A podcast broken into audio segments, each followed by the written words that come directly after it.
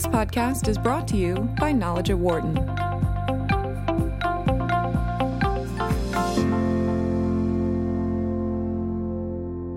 Uh, 1.2 billion people, or 16% of the global population, don't have access to electricity. And to address this global challenge, leaders across sectors and geographies are developing innovative off grid solutions, energy solutions, to achieve universal access to power. And in today's episode uh, of Backstreet to Wall Street, we're going to talk with uh, initially with uh, entrepreneur Nikhil Jaisinghani of Mera Gaon Power uh, and joining me is uh, Doreen Shahnaz, founder of uh, Impact Investment Exchange. Uh, Doreen and uh, Nikhil, thank you so much for joining us on this podcast today.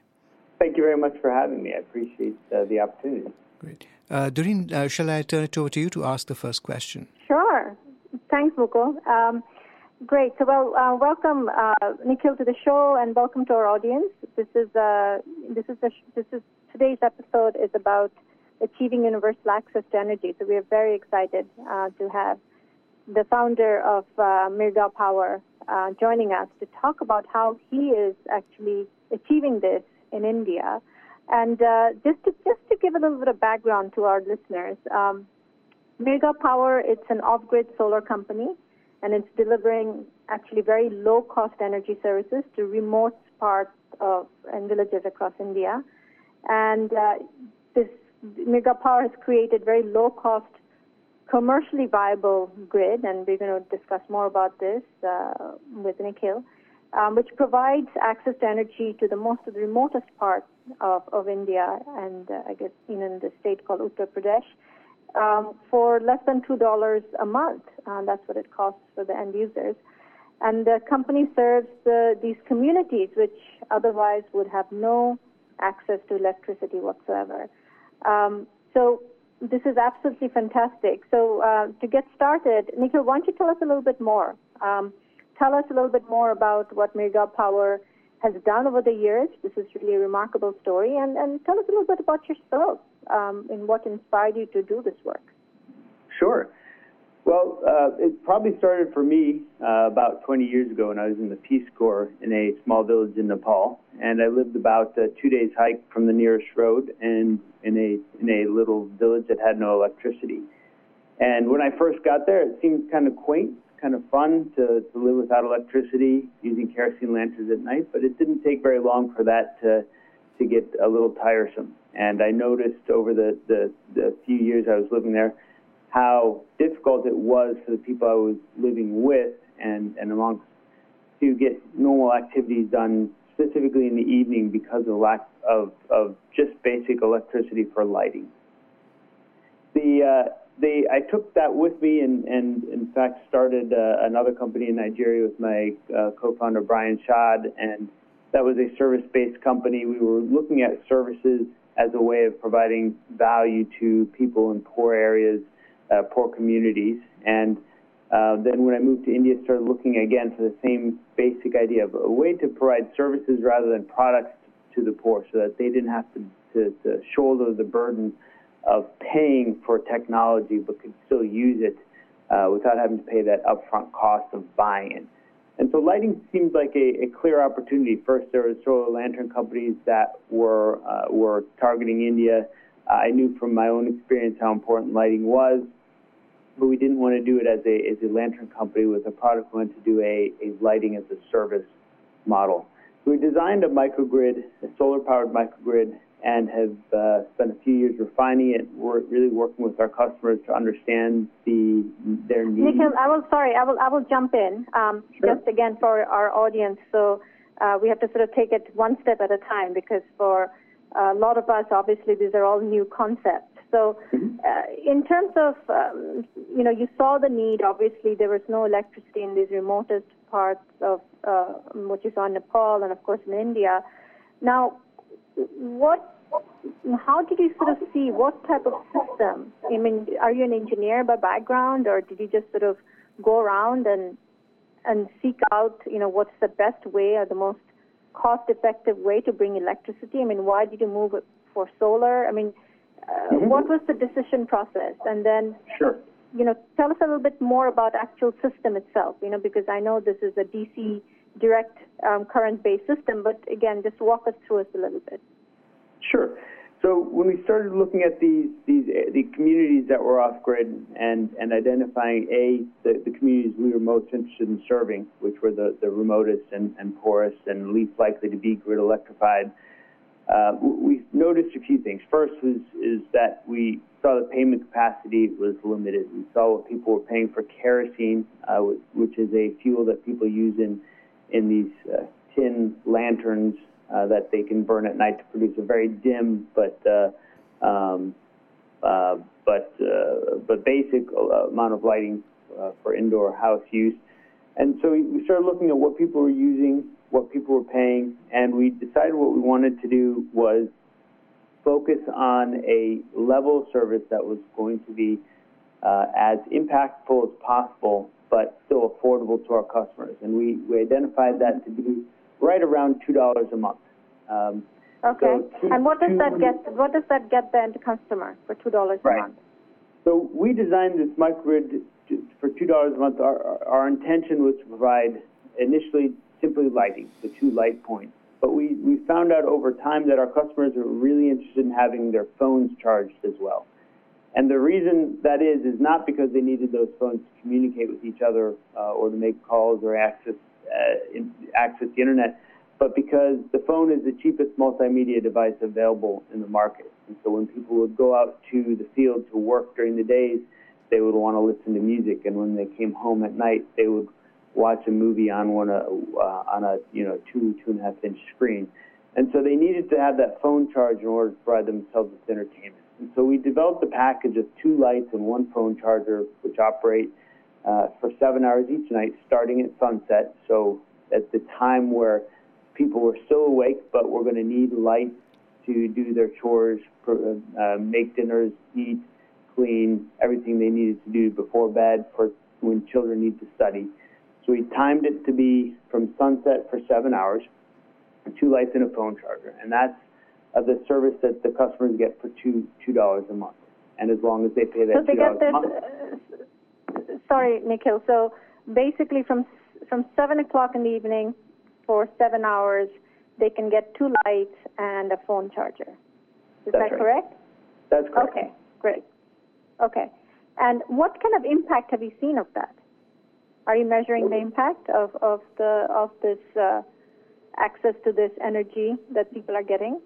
We've we've ourselves tried to, to measure that impact. Um, we can we've seen some data. Um, the, the, the biggest impact we can measure is on uh, on children's education, the amount of time children spend studying. And parents tell us that, that their children spend a significant amount of more, more time studying each night as a result. What it doesn't do, and what what uh, you know what we never expected it to, it does not encourage a child who otherwise would not study, or uh, you know a child whose parents have not encouraged them to study to study. So we don't we don't find that a child is more likely to study um, as a result of life. But if a child is studious, wants to study, wants to learn, and is, is spending some time at night studying by kerosene lantern, they spend significant amounts of time, additional time studying with these electric lights. So it really supports students uh, to, to, to, to, to allow them to, to study more at night. We've, we've seen that it allows shop owners to keep their shops open longer. Uh, we've, we've heard from our customers that they're earning more income, although we don't consider ourselves survey experts or data gathering experts, and so we don't we don't spend a lot of time gathering that data. But anecdotally, our customers tell us that's what they're able to do with it. The biggest indication to us that our customers are getting value is that they continue to pay us, and as long as they continue to pay us, they, that tells us that we are providing them with a service that is right. valuable to them and, and life changing. Nikhil, I, right. I, I, believe that uh, you uh, won the uh, in 2012. Mera Gaon Power was awarded the World Economic Forum Technology Pioneer Award, uh, and you've also be, got some awards from the MIT Technology Review magazine, and you've been recognized by the Indian government as well. Uh, I wonder if you could talk a little bit about the technology that makes it possible for you to generate and distribute power at uh, you know a couple of dollars a month, uh, sure. and also how scalable is the technology? What kind of impact do you expect to have? Right. The the technology, the, the, the microgrids that we build are solar powered. So we, we install two solar panels, two batteries in a in a cabinet um, within the village, and then we run distribution lines around these villages, or I should call them hamlets. These communities tend to be very small, so under 50 households um, get together in a, in a cluster. And so for, for that type of community, uh, to extend the national grid to reach these communities would cost somewhere in the area of $15,000, depending on how many kilometers away they are from the, from the nearest distribution uh, lines. And we're able to connect that village for, for just under $1,000 and that involves those two panels, those two batteries, a number of distribution lines, and then we install lights and phone chargers in our customers' homes. The what what makes it great is how simple it is, and and that's important for a number of reasons. One is that our staff, the staff that we have that we hire to install these microgrids, are themselves local, uh, untrained, not skilled electricians, and yet they can learn how to build a microgrid in a relatively short period of time. And again, because of the simplicity, three people can go into a village in the morning and have connected, have installed the microgrid and connected households by the evening. And so it's a less than one day installation process per community uh, for each of these microgrids. So that means that it's very scalable. We have uh, we, we don't have uh, exact figures, but we, we think there's over 100,000 of these communities in Uttar Pradesh that are uh, that are off-grid or, or less than 10% electrified, where there's significant market for what we offer, uh, where the, the level of um, service that we provide is, is very meaningful and that there is no other substitute. They aren't grid electrified, so they can't get a larger level of service. And so for that, for that 100, those 100,000 communities, the service that we provide is very meaningful, and our, our quick installation time allows us to expand or will allow us to expand uh, very quickly over the coming years to serve not 100,000, but as many of those as we possibly can. I think it's going to be the scalability, the potential of that market is so large that we're not going to run out of uh, potential communities to serve. We're going to run out of money and, and um, before we can ever get to that point. So the, the, the amount of money available to us uh, at this point, we continuously have to raise more money uh, to finance future years of, of growth. And, and that is more the constraint than it is the market size itself. So, Nikhil, um, let me jump in with that. Let's, let's talk about a little bit on scale. Um, so, you know, uh, um, IIX has been working with, with Mega Power now for, you know, several years, and you have, um, we have helped you raise um, capital several times now on our equity crowdfunding.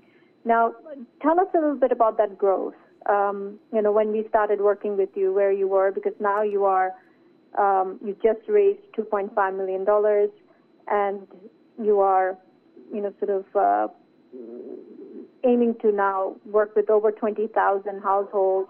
So t- tell us about the growth over over the last five years, where you were, where are you now, and you know, how does it look for you? Because all this work is now still happening in Uttar Pradesh in India. Um, so, you know, how has the journey been, and how are you planning to grow? It's uh, it's been uh, a very interesting five years, uh, and and so the one thing I would note is that the the technology sounds very straightforward and, and is quite simple, and that's a that's a great benefit to us. But the operations, uh, particularly as the company scales, those operations get more and more complex, and so that's that's been something we've had to to stop and look at and really work on uh, over the last few years.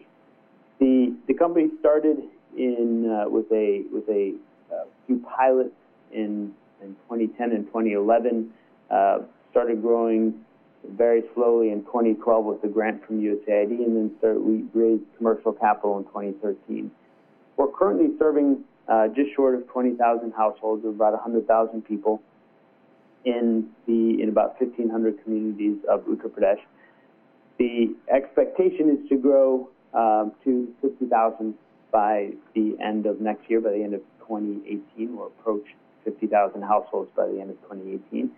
And we, the, the money that IIX has helped us raise is, is exactly for that purpose, is to help us to help us grow.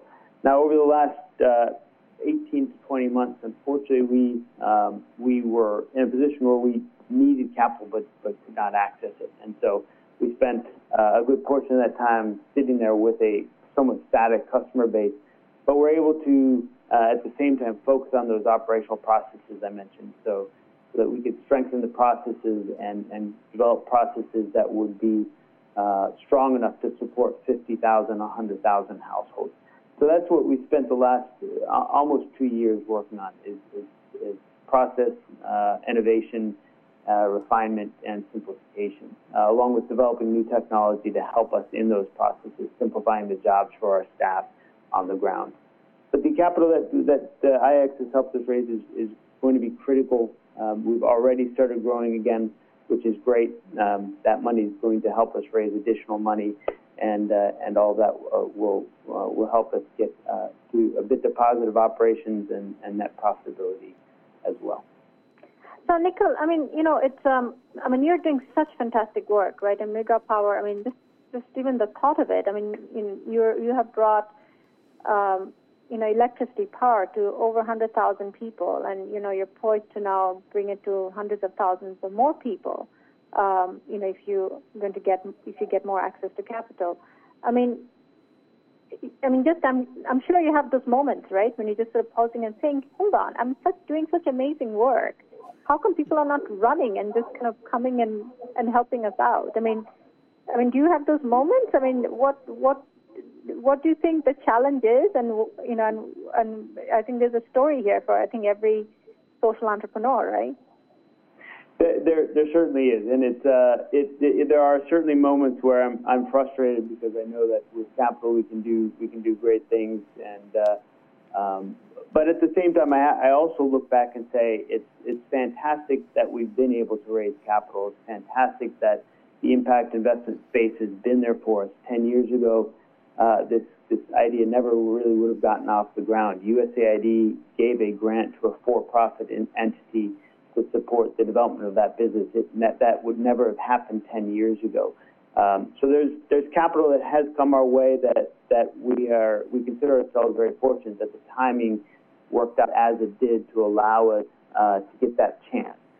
And as, as as you mentioned already, the, the two and a half million that we just raised, that's again another chance for us to, to build out that network and, and grow and prove what we intend to prove uh, our model can deliver.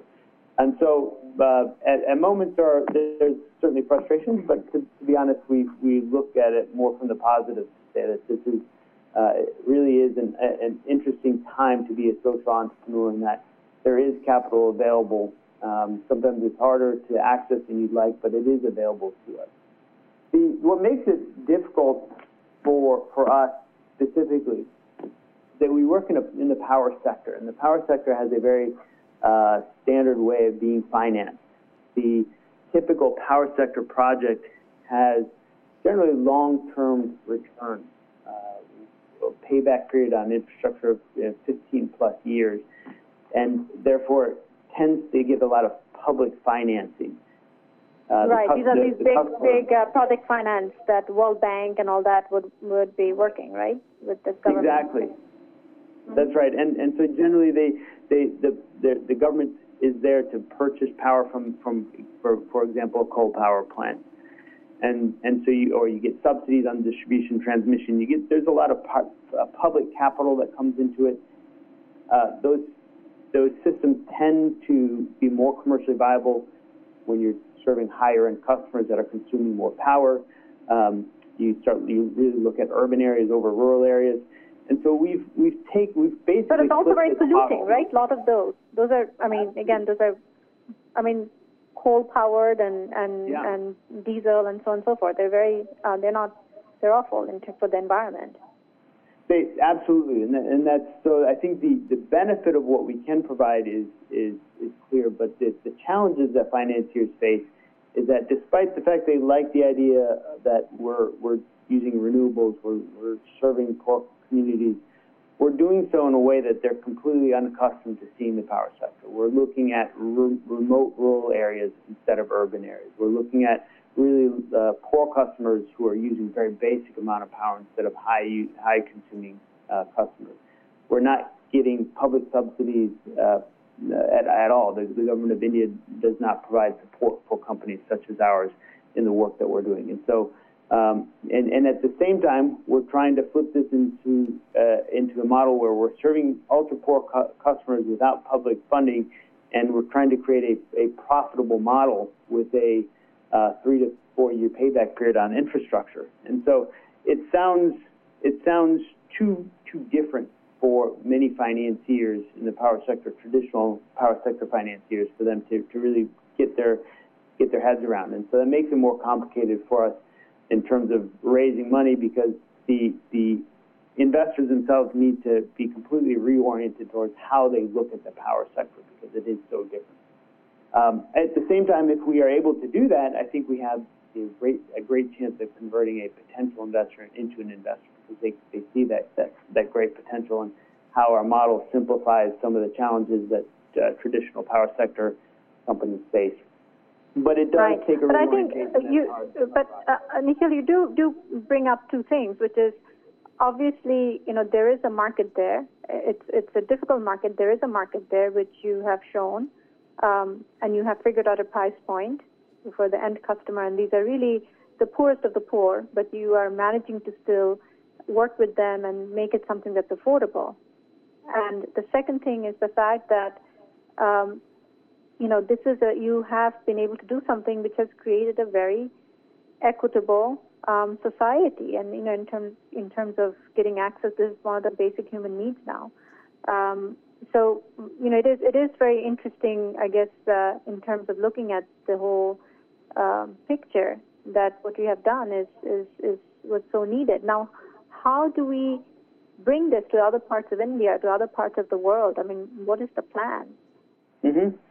Our, our plan right now is to continue financing our uh, our microgrid expansion through through whatever capital we can raise uh, directly from private sources.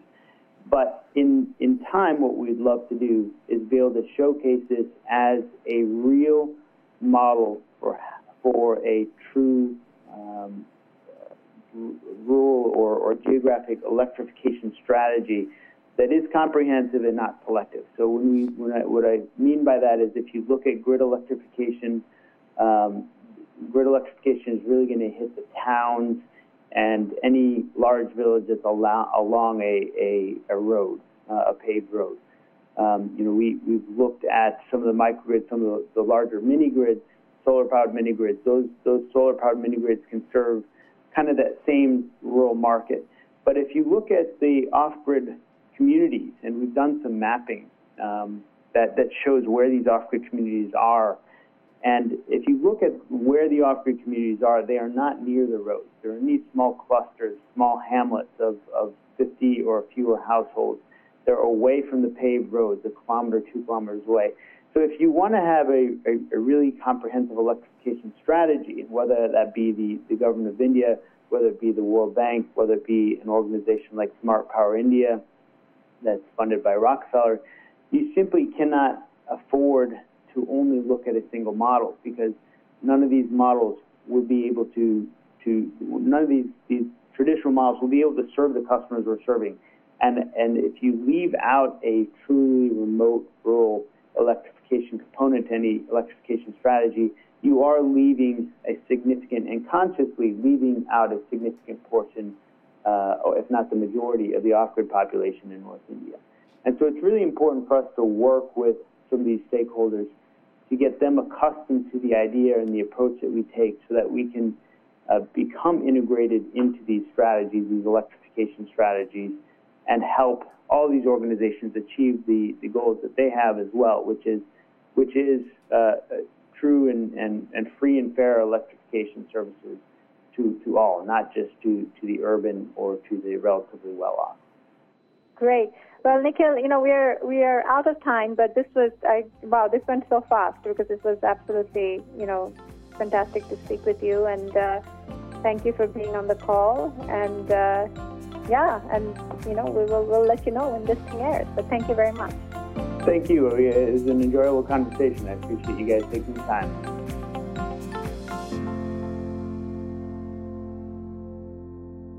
You're listening to From the Back Street to Wall Street. I'm Mukul Pandya, editor in chief of Knowledge at Wharton. So let's get started. So we are absolutely thrilled today to have with us Mr. David Allen.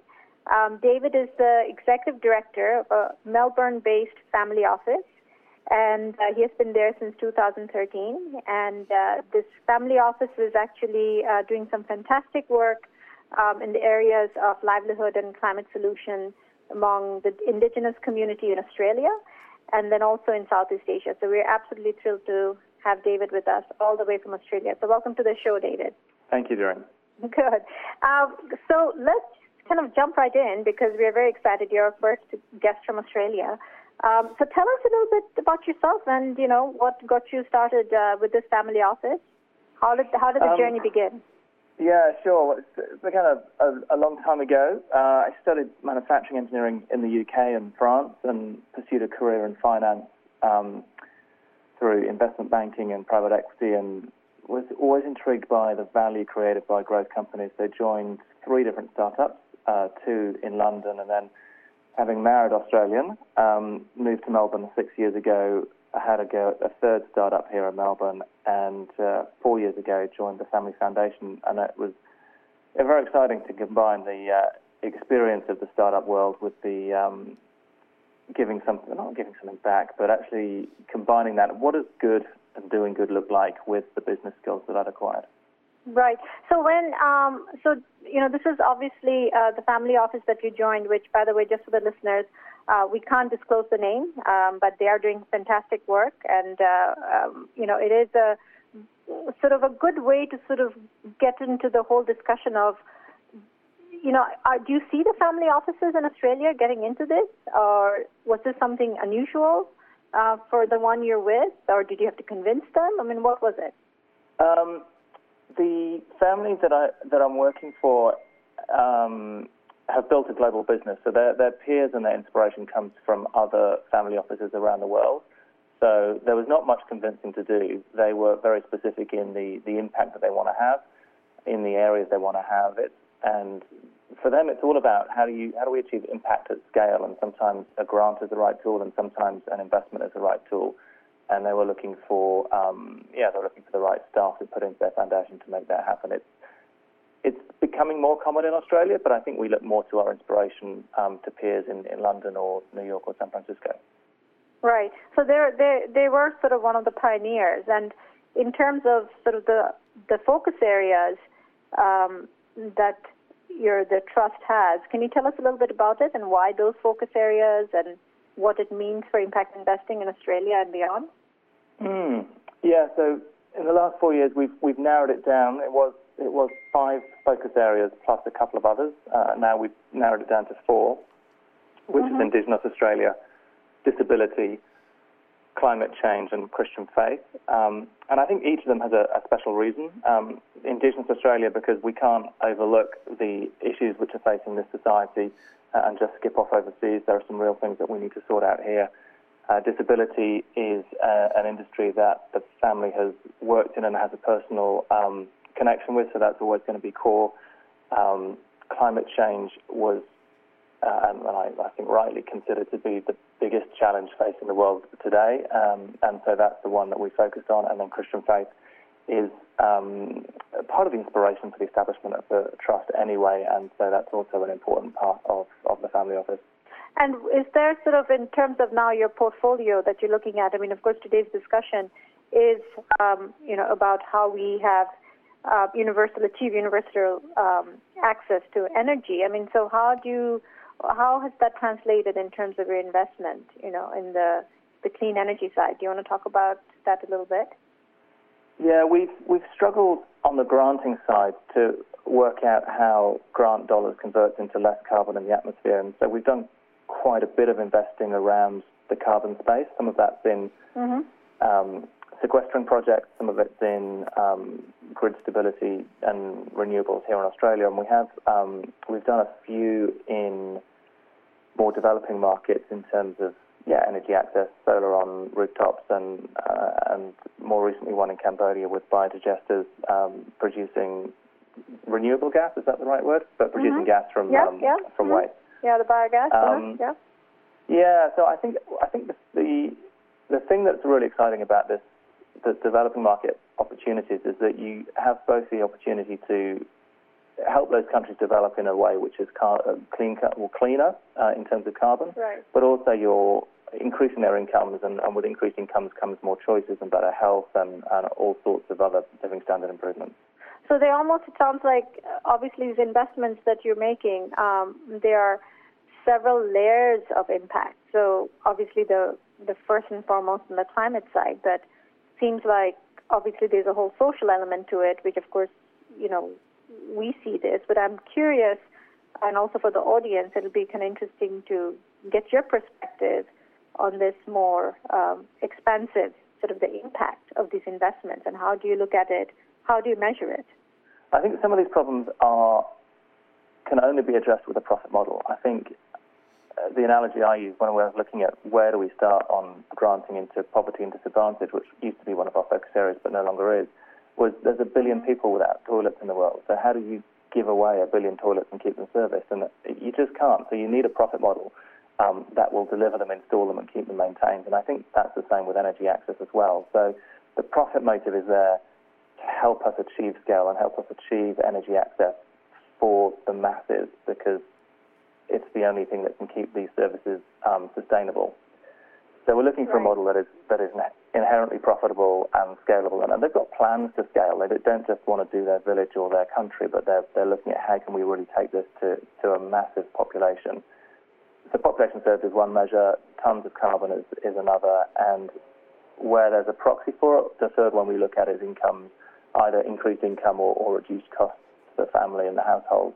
Um, just because as we look at all of the issues uh, and all of the, the knocks that developing families get, or families in the developing world get, um, increased income is the biggest thing that they can have to to roll with those and educate their kids and medicate people as they get sick and make different choices. So I think it's three. It's, it's number of people, tons of carbon, and, and family income. The three measures that we look at. Right. No, it, it I mean, I mean, ob- that makes complete sense.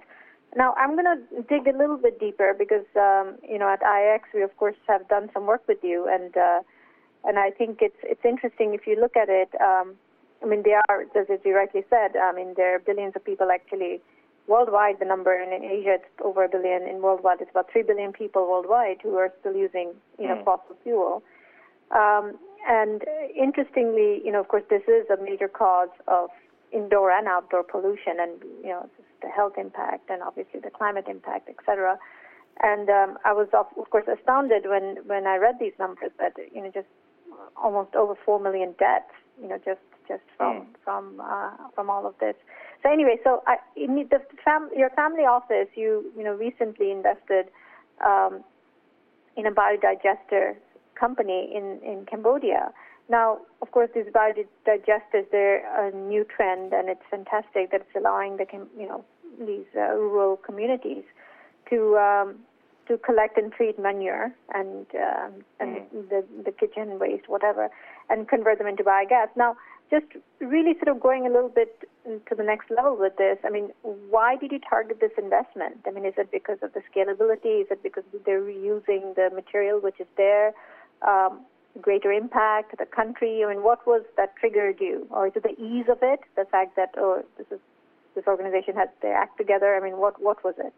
Yeah, there's lots of elements that went into making an attractive investment for us. Um, I think the first one that got our attention was it was a it was a business that was reducing um, carbon emissions, increasing incomes, and perhaps most importantly, in the first um, sweep, is it was in Southeast Asia. We we are close to the region. We feel that we have a um, an opportunity to to invest into this region, um, not just into Africa and, and Latin America, and, and we hadn't done very much. So we were quite actively looking for opportunities to invest. So when we saw one that seemed to fit, um, we, we definitely looked at it pretty hard um, and pretty enthusiastically. It was um, we were familiar with the biodigester, biodigester technology from having looked at bigger scale plant um, within Australia and other parts of the developed world. So that was a, we understood the technology. Is that big in the developed world? I mean, uh, sorry to interrupt, but um, just for our listeners, I mean, is this something that's big and and very much in use in the developed world, the biodigesters? No, it's not. It's it's one of the you know emerging technologies that gets kicked around the fringes. Um, mm-hmm. But I, I've I've seen a few um, in different places, whether they're um, actually now I think about it, they weren't in the developed world at all. One was in Cuba, one was in Indonesia, and and there are some in in Australia, but and they're not mainstream. Okay. But the technology is it's a it's a feature of the renewable energy landscape. We're definitely kind of familiar with how they work, and and mm-hmm. um, yeah, I think typically we would use the gas then to um, fire a turbine rather than um, use for indoor cooking. But um, at least that part of the process I was familiar with. One of the other big things for us was it was an, an investment that came uh, introduced through a co-investor that we have a fairly long relationship with uh, and have shared a few deals with. And the chief executive who's running the business at the moment, although he's based in Cambodia, is an Australian. So there was a, a fairly warm introduction and um, some good personal trust going into the deal, which was it was very important. Um, and I then right. think as we looked at the looked at the business model, um, mm-hmm. and they seem to have the different elements of um, logistics, financing, service, and international expansion. They kind of had worked that out, and I could imagine how that model would scale pretty well. So, yeah, they had they had most of the elements that we were looking for. I was pretty impressed. Right, and there's of course this the scalability element to it as well as you were mentioning earlier on. Um, in terms of being able to replicate it across the country. Yeah, it's, it's um, I mean, this particular company is producing household level biodigesters, which is a plastic drum which is two meters tall and a meter and a bit in uh, diameter. So it's a pretty big thing. So it's hard to um, imagine how that could possibly be scalable, but actually to manufacture it can be quite easily manufactured in almost any um, plastic manufacturing factory in any country as long as you've got the right to uh, produce the design. Um, so we checked out the IP pretty well, um, mm-hmm. and then we're happy that they could contract manufacture in whichever country they were to reduce the shipping uh, and supply line. Yeah, no, I, I wonder if uh, you think about all the investments that you have made uh, uh, uh, in, in the last few years. what are some of the common themes across those investments? What are some of the criteria that you have used to decide what to invest in and and uh, things that you've decided to pass on? Well, the very high level thing that we use for everything, whether it's an investment or a grant, is is the model scalable? Um, has the model demonstrated some momentum? So, in a business, has is there any sales? So, we, we very rarely back an idea. Um, we have backed something that's only had $1,000 of sales, um, but it proved that there was consumer appetite for the product. Um, and, and the third and most important one is are there great people? And those three tests are are very first and are and are best tests for whether we'll then look at something more closely. So, David, just to just to sort of um, carry on the theme in terms of obviously um, you are with your investments, you are bringing in um, clean energy to these uh, you know very you know to these remote places where they need it. Now, Mm. Is that risky? I mean, do you think is there? I mean, is sort of this in in common term we call it, of course, off grid, right? Off grid clean energy. Yeah. I mean, is that more risky? Is that uh, something so way out there? I mean, how would you say that vis-a-vis investing in a power power grid? You know, and uh, and how would that sort of scale up? And you know, sort of in your mind, in, in kind of the investment world.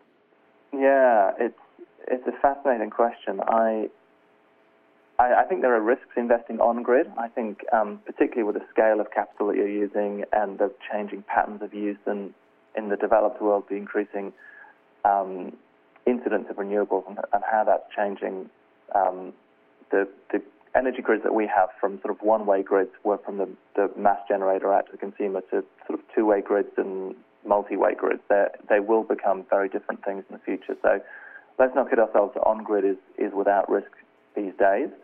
Um, but off-grid has its own set of risks. you know, customers are hard to find. They don't have a zip code. Um, they, you know, probably have a phone number. Um, and the, the key in these businesses is to find someone who can build and retain high quality local people who will build relationships with the villagers and know where they are, maintain the systems well. Um, and so it's really the people management and the processes which are in place Right.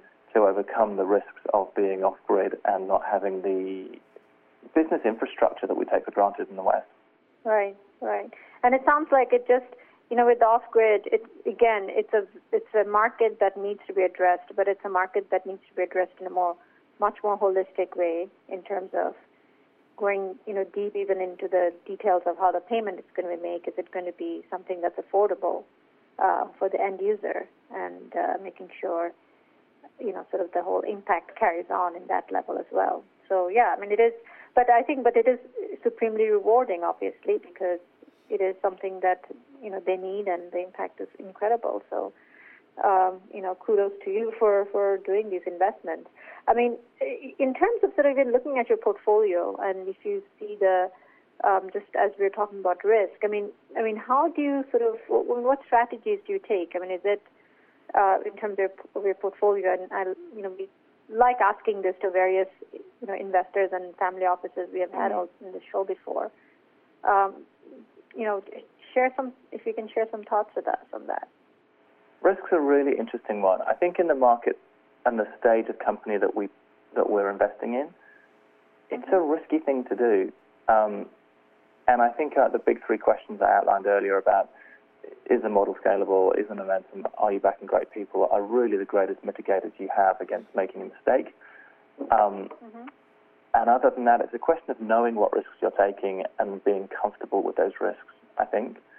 Um, Well, one of the strange things that's happening in one of our investments at the moment is that they've worked out that the business has grown incredibly well. It's it's huge and it's multinational and it's and it's it's going really well.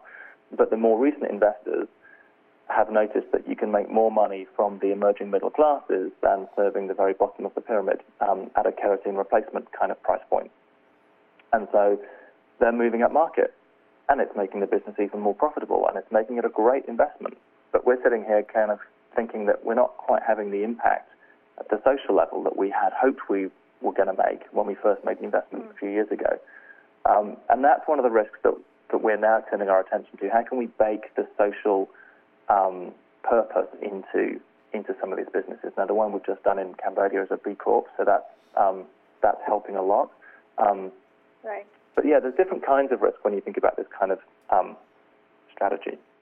But it's also interesting. There's a definite, obviously, correlation between we see with um, you know at IIX the the risk and the impact and the financial return, and we almost always see the fact that the more social impact an organization has, uh, it really brings down the risk. Because again, you know, because the community wants it to be there, and it's doing good work for the community. So uh, so it is very interesting, and I think you know sort of with that, I mean, you know, this in this show we always try to sort of uh, bring in the the discussion around uh, building the pathway, sort of, you know, in terms of what we say, sort of back street to Wall Street. So, what do you think? I mean, in terms of you know Australia, in terms of family offices there, you- or even in a, in a larger scale, um, you know, can you know can we actually look at climate adaptation, um, you know, as one of the ways that we can actually create this bridge, you know, in terms of bringing more people, you know, into into the capital markets, um, and kind of be able to deliver energy, you know, to all across the globe, or is it sort of a pipe dream? Can we use finance? No, it's definitely not a pipe dream. Um, and like I see the, the risk that I've talked about us taking and, and people like us taking, I think it's critical. I think um, when you look at Wall Street and the people who are managing our pensions and our insurance funds, um, we don't want them taking this kind of risk.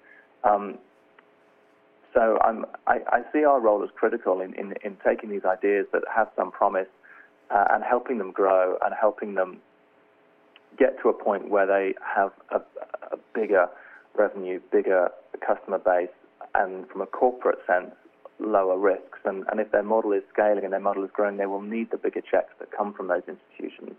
um, at a point when the risk profile is lower. So I, I very much see um, the role of family offices and, and charitable trusts as using um, their capital as pioneer money. And sure, you know, you should get rewarded for the risks you're taking.